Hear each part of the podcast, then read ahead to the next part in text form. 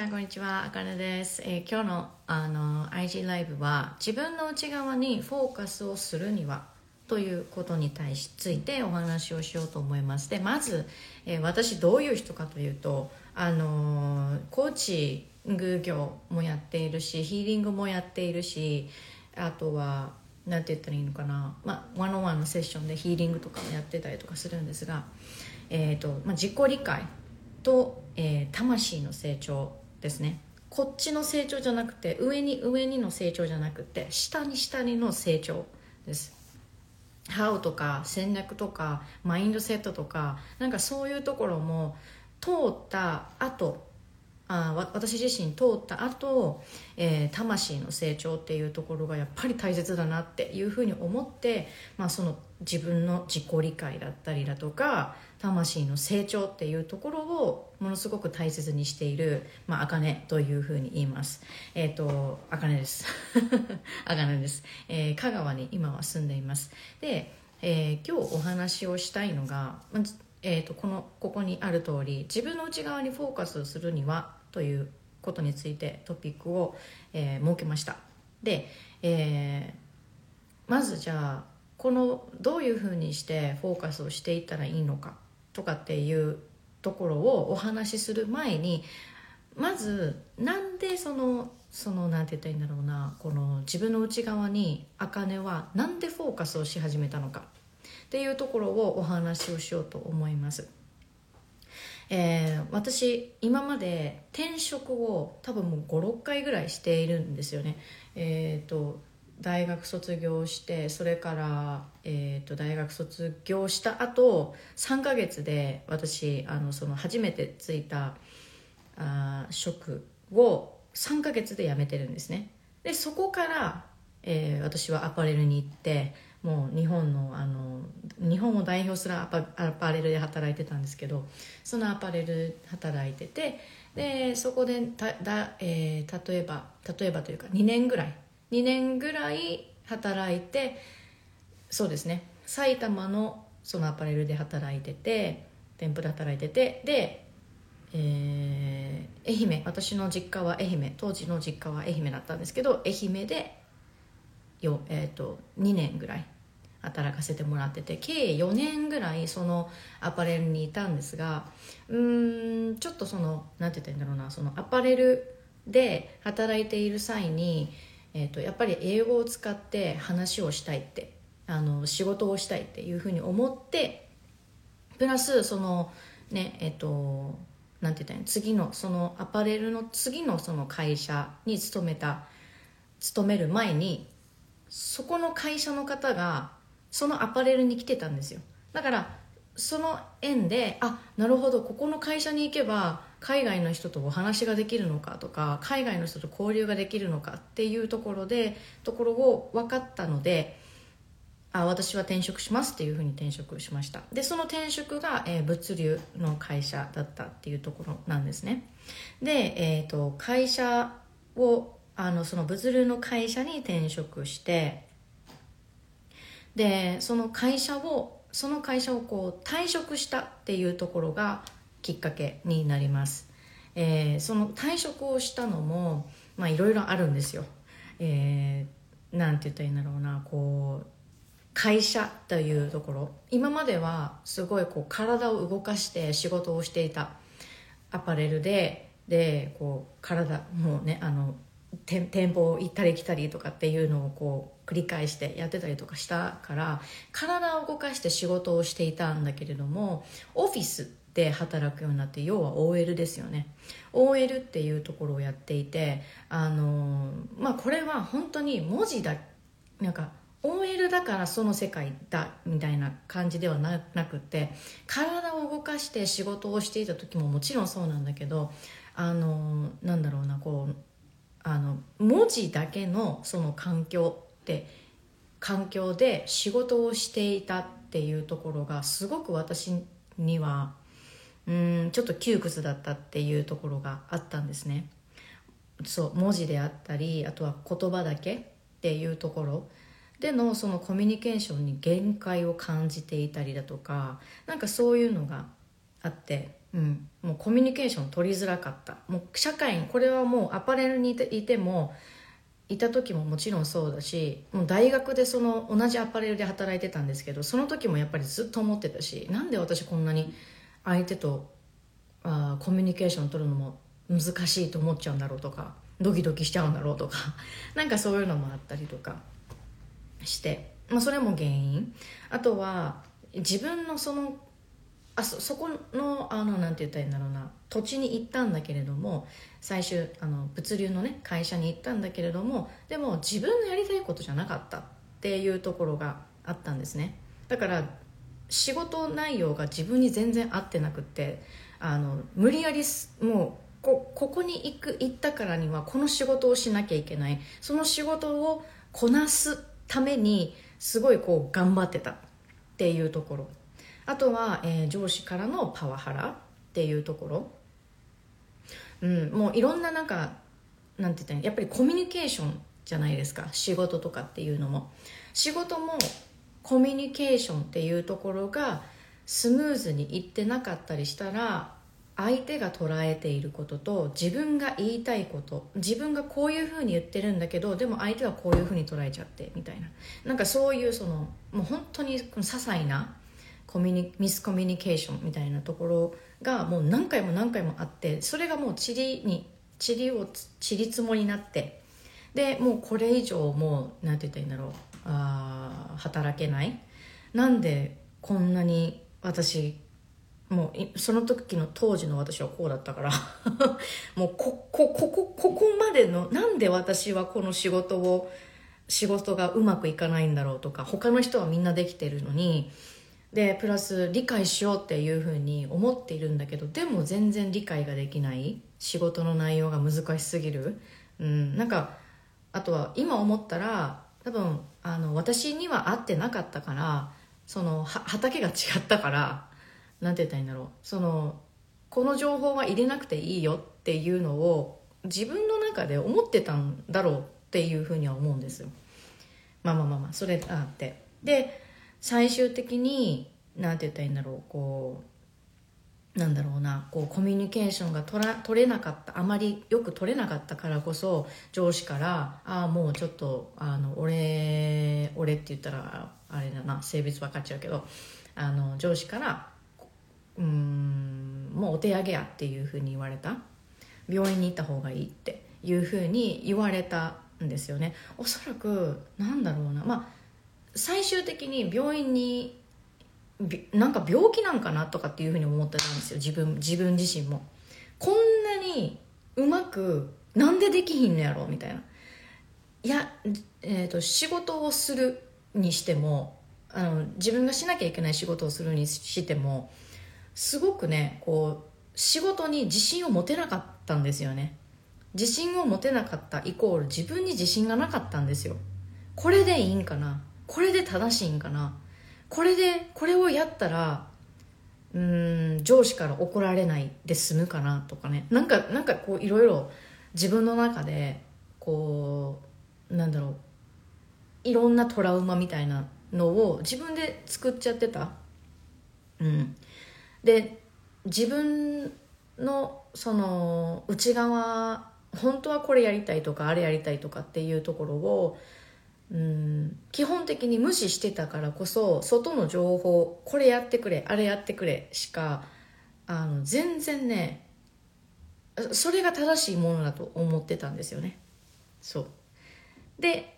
最終的にあの自分自身であもうこれはちょっとここで働けないって思って、えー、心療内科に行って、えーとえー、診断書を書いていただいて、でもうこれ以上仕事にお仕事ができませんということで会社にそれを提出させてもらいました。でそこから退職っていうところで、で私が退職したのがにせんにじゅうねんのしちがつなんですね。でしちがつの初めの方に退職届を出させていただいて、で引き継ぎをして、で引き継ぎをした後しちがつのさんじゅういちにちかさんじゅうにちまでもう絶対に行きませんと絶対に行きませんというか行けません、もうそれまであの行けませんでプラスそのあの退職をする前にもう引っ越しあの実はあの香川県の方に引っ越すっていうところをあの会社から会社に言ってたんですけど言ってたんですね会社に言ってたんだけれどもでもあ言っててでしちがつの末まで、えー、あのやりますとあの会社に勤めますとでそこまでまあ引き継ぎもいろいろしていろんなことをしてとかっていう風に自分の中で決めてたんだけれどもでも気持ちが全然無理だったっていう、うん、でしちがつの末までしちがつ末までっていう風に言ってたんだけれどもでももう、もう心療内科にもあのもう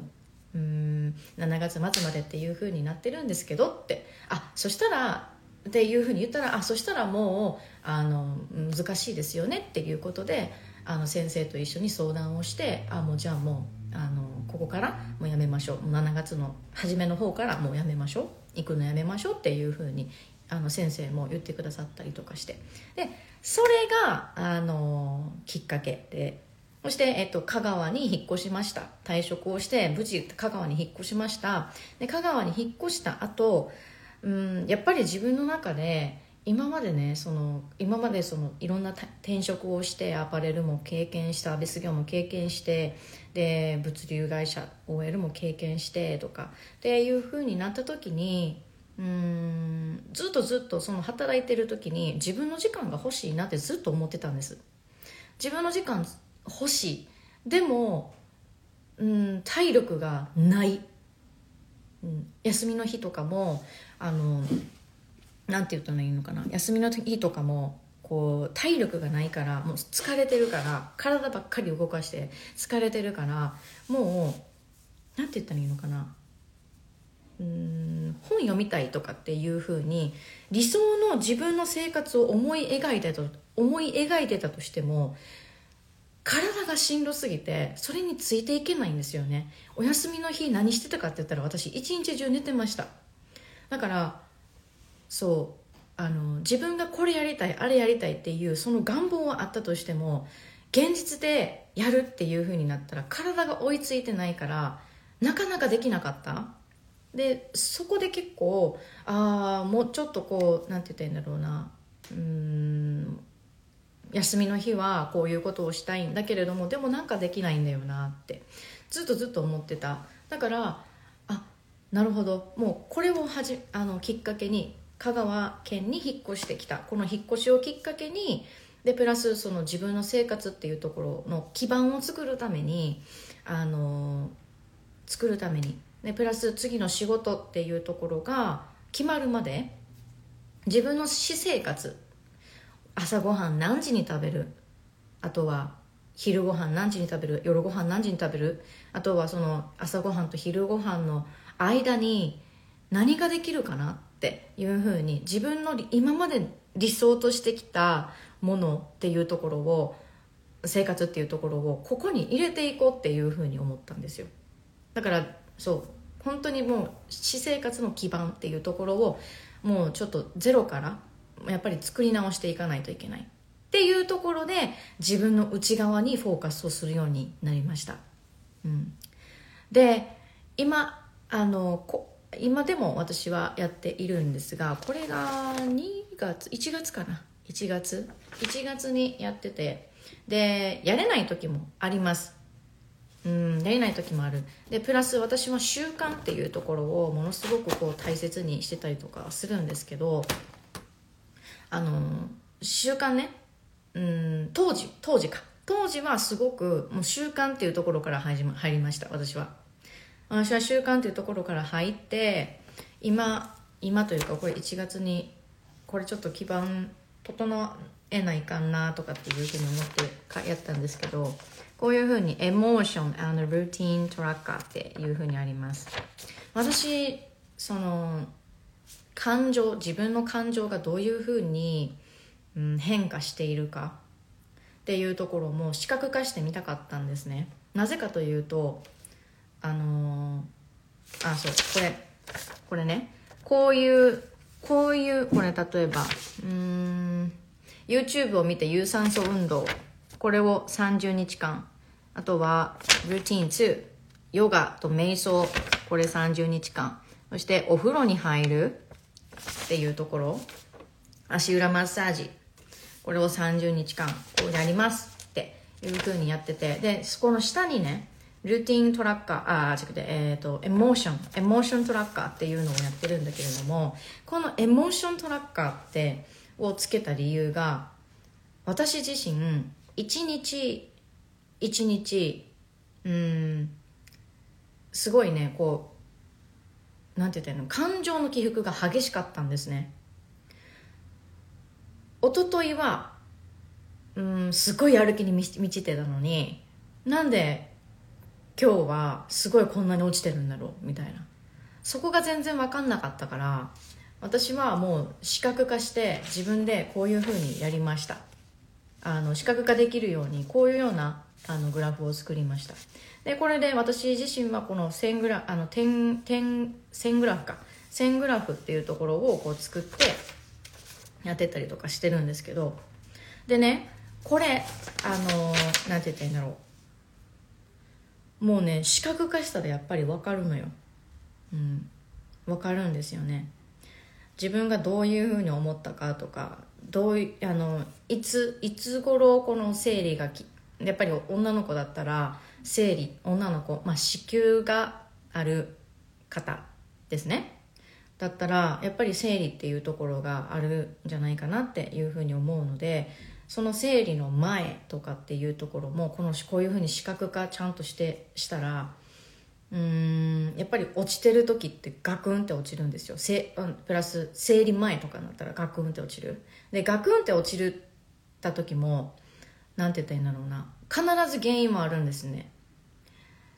いちにちまえに例えば自分が油っぽいもの食べ過ぎたとか、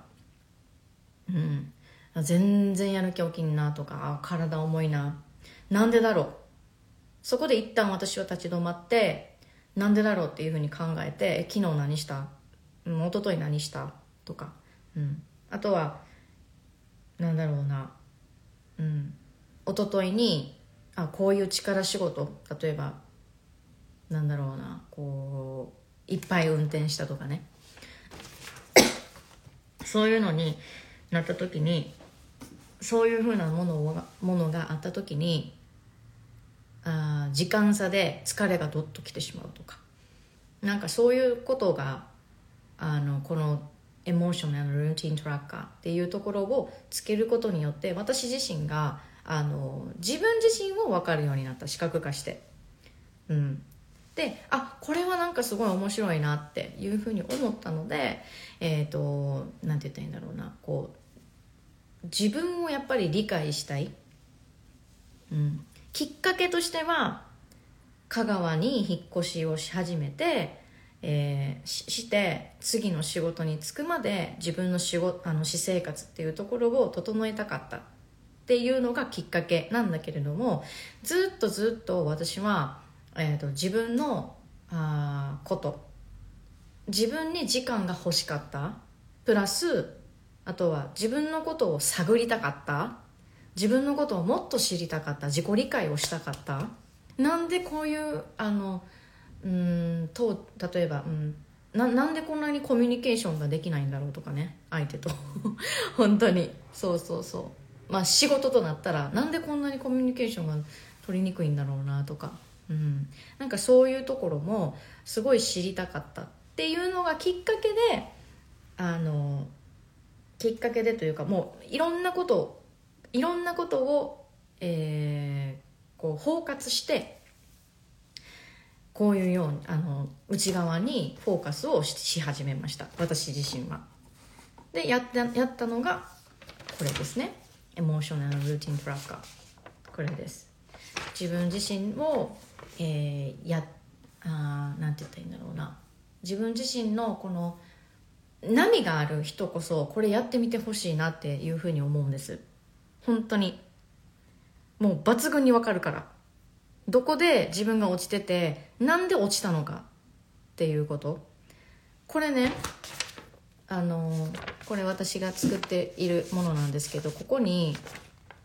折れ線グラフで感情をチェックってあるんです。折れ線グラフで感情チェックしてねって。で、えー、体調が悪かった日、良かった日、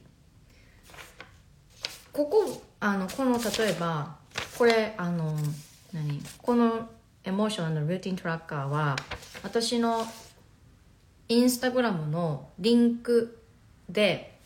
あの向き合いなんだったっけじっくり向き合い自分とじっくり向き合いワークシートっていうそのワークシートに入っているのであのぜひちょっと撮ってみてほしいなと思うんですけど、これがねもう本当に大切なのよ。本当に大切、うん、大, 大切だし、これちょっと手に取ってみてあの自分の内側にフォーカスをしたいっていうふうに思っている人ほどやっぱこういうことをやってみてほしいなって思う。で、なんで私があの例えばうーんこのね実は自分と向き合いじっくり向き合いワークシートの中でもなんだろうなあジャーナルの書き方だったり Your priority うーんあ優先順位とか、あとはフェミニン and masculine energy 男性性と女性性のエネルギーについてっていうところもお伝えをしていたりだとかするんだけれども、一番重要なのが あ, あとはねあとは自分のこのにじゅうよじかん一日一日のこのスケジュールをどういうふうなスケジュールでやりたいかっていうこの表もあの、えー、この自分と向き合い自分とじっくり向き合いワークシートの中に入ってる。で、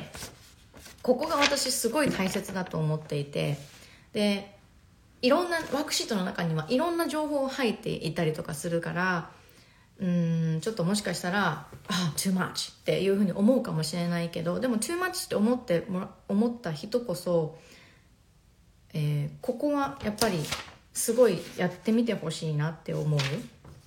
なんでかっていうと、自分のことを分かるには Google で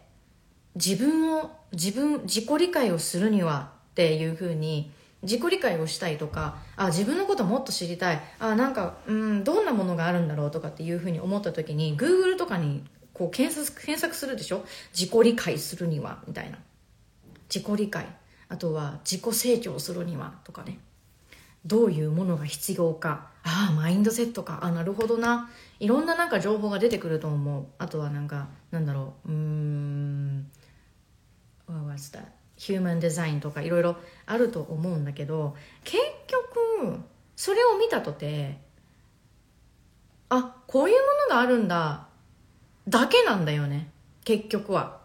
結局はそこなんだよね。そういうふうになんて言ったらいいんだろう、こう私はいろんないろんなその何情報とかそういうところをあの取り入れて。思ったこと最終的にというか、まあ、今今今も思うことだし前々からも思ってたんだけれども、やっぱり Google で検索しても自分のことは分かんないんだよね。だって Google はあなたじゃないから、うん、いろんな人の意見っていうところは聞くことができるんだけど、いろんな人の意見はその人の意見でしかないのね。でその人の意見を意見だったりその人のやり方みたいなところを取り入れようっていうふうに思って、自分がいざやりました、いざやったんだけど、でもあなんかしっくりこないんだよなだって That's why 彼らの方法だから、うん、彼らの方法だから彼らの方法だったり彼らが思ったことだからだからうん、なんかしっくりこないなとかっていうふうに思う。でもうーんそうだから自分を知るっていうことってものすごく私は深いものだと思っていて、あのいっかげつにかげつとかで自分を知れるわけがないんですよ結局は。うん自分を知れるわけがないんだけれども、でもあの自分を知る知ることっていうのは私これはもう本当にジャーニーだと思っていて、死ぬまで続くと思う。で死んだ後も魂は私あのあの体はね、えーと、燃えてしまうけれども魂は残ってまた何かの命として生まれ変わるっていうところがあると思うんだよね。私はそれを信じてるんだけど、だからこれは亡くなった後でも続くことだし、人間やっぱり欲があるから、自分ってなんだろうとか、自分をもっと成長させるにはとかっていうふうに思うと思うんだけど、結局はやっぱり自分のことを理解したいっていうところ、これがあのなんだろうな、人間が思あのほんうーん人間が持っている本能だと思うのね。そうで、さっきもお伝えしたんだけれども、 Google に聞いたとてこういうのがあるよ、ああいうのがあるよとかっていうのがあるんだけれども、でも情報が逆に多すぎて分かんなかったり、情報はあってあこれいいなっていうふうに思って思うんだけど、でもなんかこう自分に取り入れてやらなかったりとか、取り入れたんだけどやれなかったりとか、なんか合わないな、しっくりこないな、あると思う。で 私, 私自身もこういうふうなエモーションあの、えー、ルーティントラッカーっていうのをあのじっくり向き合いワークシートっていうやつにあの入れたりとかはしているんだけれども、うん、なんかこれが一番シンプルで、これが一番なんて言ったらいいんだろう、こうあなたの方法、あなたに合った方法っていうところが見つかっていくんじゃないのかなっていうところかなって私の中では思います、うん、もしこのライブを見て見てくださって自分っていうのをもっと探っていきたいっていうふうに思っている方がいたら、このじっくり向き合いワークシートの中でもこういろんなあのことを書いてたりとかするから、ちょっと分かんないって思うかもしれないけど、このあのなんだろうな、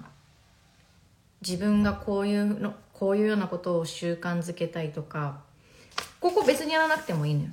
やらなくてもいい。やらなくてもいいんだけど、この感情、か自分の感情の起伏っていうところを可視化して可視化してみたいなっていうところは、ここはなんかすごくぜひやってみていただけたら、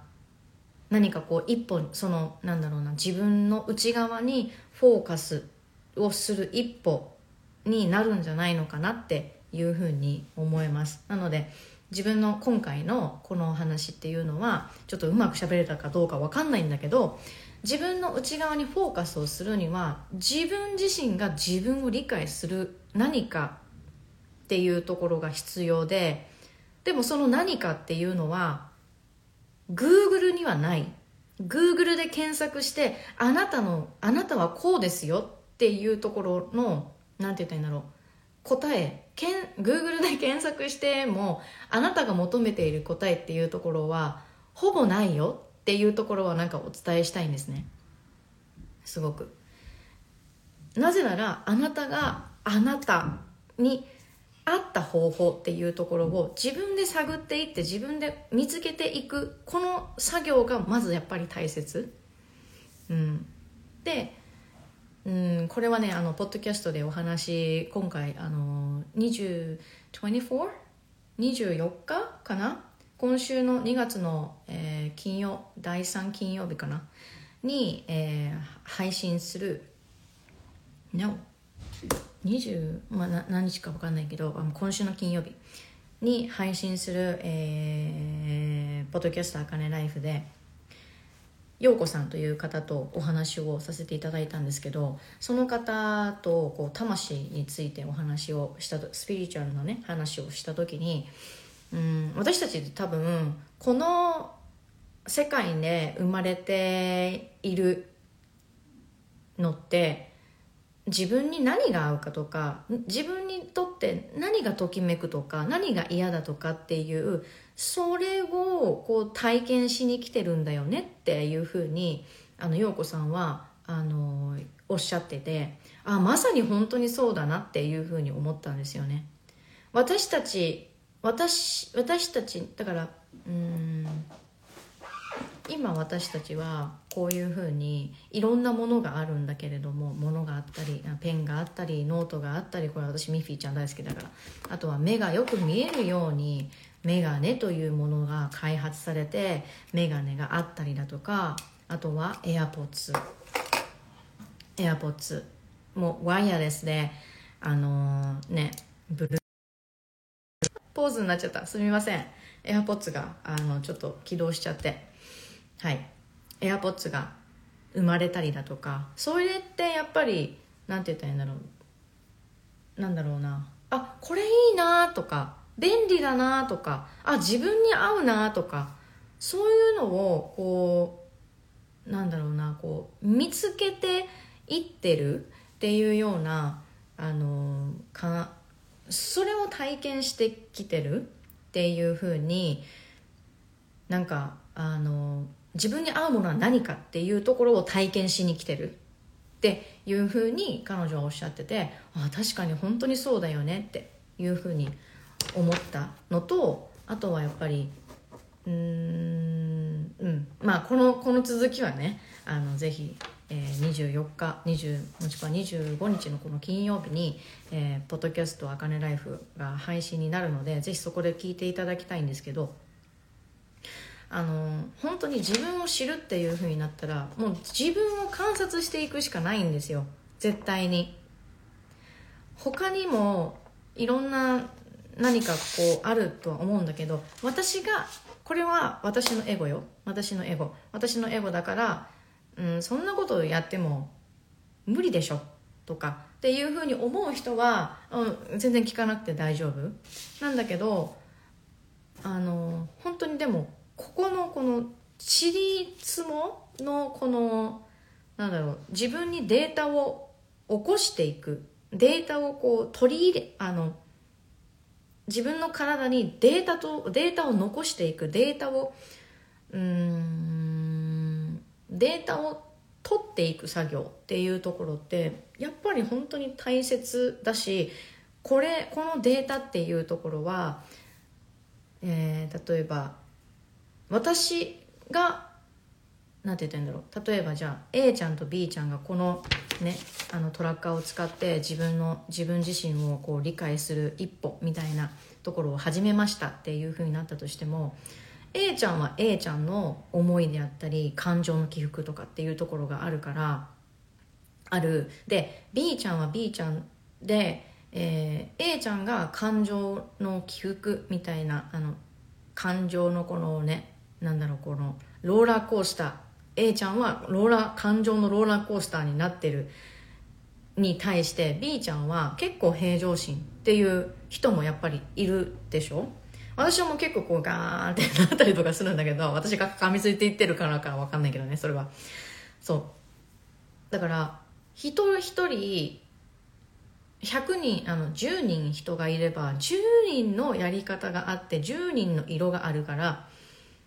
やっぱりね、自分って何ですかっていう風に、私なんでこんなに感情の起伏が、うーん Google とかでも感情の起伏がなぜ激しいのかとかっていう風にやったとしても、やっぱりなかなかそれは難しい、出てこない、うん、のかなっていう風に思います。なので、えーと、私がおすすめする、私がまあ取り入れて入っていた、あの自分の内側にフォーカスをするにはって、うん、いうので、まあ、きっかけとしては香川に引っ越して自分の私生活っていうところをの基盤っていうところを作っていかないといけないっていうふうに思って自分を観察し始めた、この感情だったりルーティーン、うん、習慣であったりっていうところを観察し始めて、そして初めて分かった分かってきたっていうような、あのー、ことになります、うん、なので私の入りはもう本当に自分を俯瞰してみる。でもこの自分を俯瞰してみるっていうのって、私もう こ, これ始めたのが多分にせんにじゅうねんの本当にはちがつとかくがつとか、多分そのぐらいだと思うんですよね。うん。本当にね、毎日続かなくてもいいの、この習慣とかっていうところは。できなかった時、何が原因でできなかったか、感情の起伏が激しかって激しくてできなかったのか、うん、であとはなんだろう、母親、私のコーチングとかっていうところでも、あの受講生とかでも母親だったり、うん、家族とのその距離の取り方っていうところが全なかなかわからないとか、なかなか母親と相性が合わないんですよとかっていう人もいるんだけど、か、えーと、下がった時、私もあった、下がった時に何があったかっていうふうに考えた時に、母と喧嘩した前日に、もしくはとかっていうのがあったりとかしたから、自分が何で落ち込んでて、何であの喜んでて、何でこの平常心みたいなところを保て、保ててるのかとか、それをねやっぱり自分でデータを取っていて自分で知っていくっていうのが一番、なんだろう、こう最善で最速なんだと私は思います。あの早く結果が出る人もいるとは思うけど、これに自分をこう理解するっていうことに関しては、私はこれは時間がか か, かかることっていうふうには思っているので、うん、すごくそれはあ思いますね。こ れ, これがあのいいんじゃないのかなっていうふうに思います。で、まあ、こういうこのね、エモーションとルーティントラッカー、あのもしあの必要だなって思う方がいたら、あのこの、えっと、なんだ、私のインスタグラムのリンクに貼っておきます。リンクに、えー、なんだ、もうね、毎回忘れるんだよね。ちょっともう大丈夫。あ、自分とじっくり向き合いワークシートですね。自分とじっくり向き合いワークシート。こういうワークシートです。ちょっとこんな感じの自分とじっくり向き合いワークシート、いろんなこういう風に書かれてます。で、えー、エモーションうわエモーションルーティントラッカー、こういう風に色違いもありますし、こういう風にね、一日どういう風に過ごしたいか、これもね、ぜひ書いていただきたいっていうふうに思います。で、あとはジャーナルの書き方。で、ジャーナルの書き方は私これ本当にもうご参考までにっていう感じです。本当にね。こういうようなやり方もありました。あ、あります。で、あの、これが正しいジャーナルの書き方ですっていうわけではないので、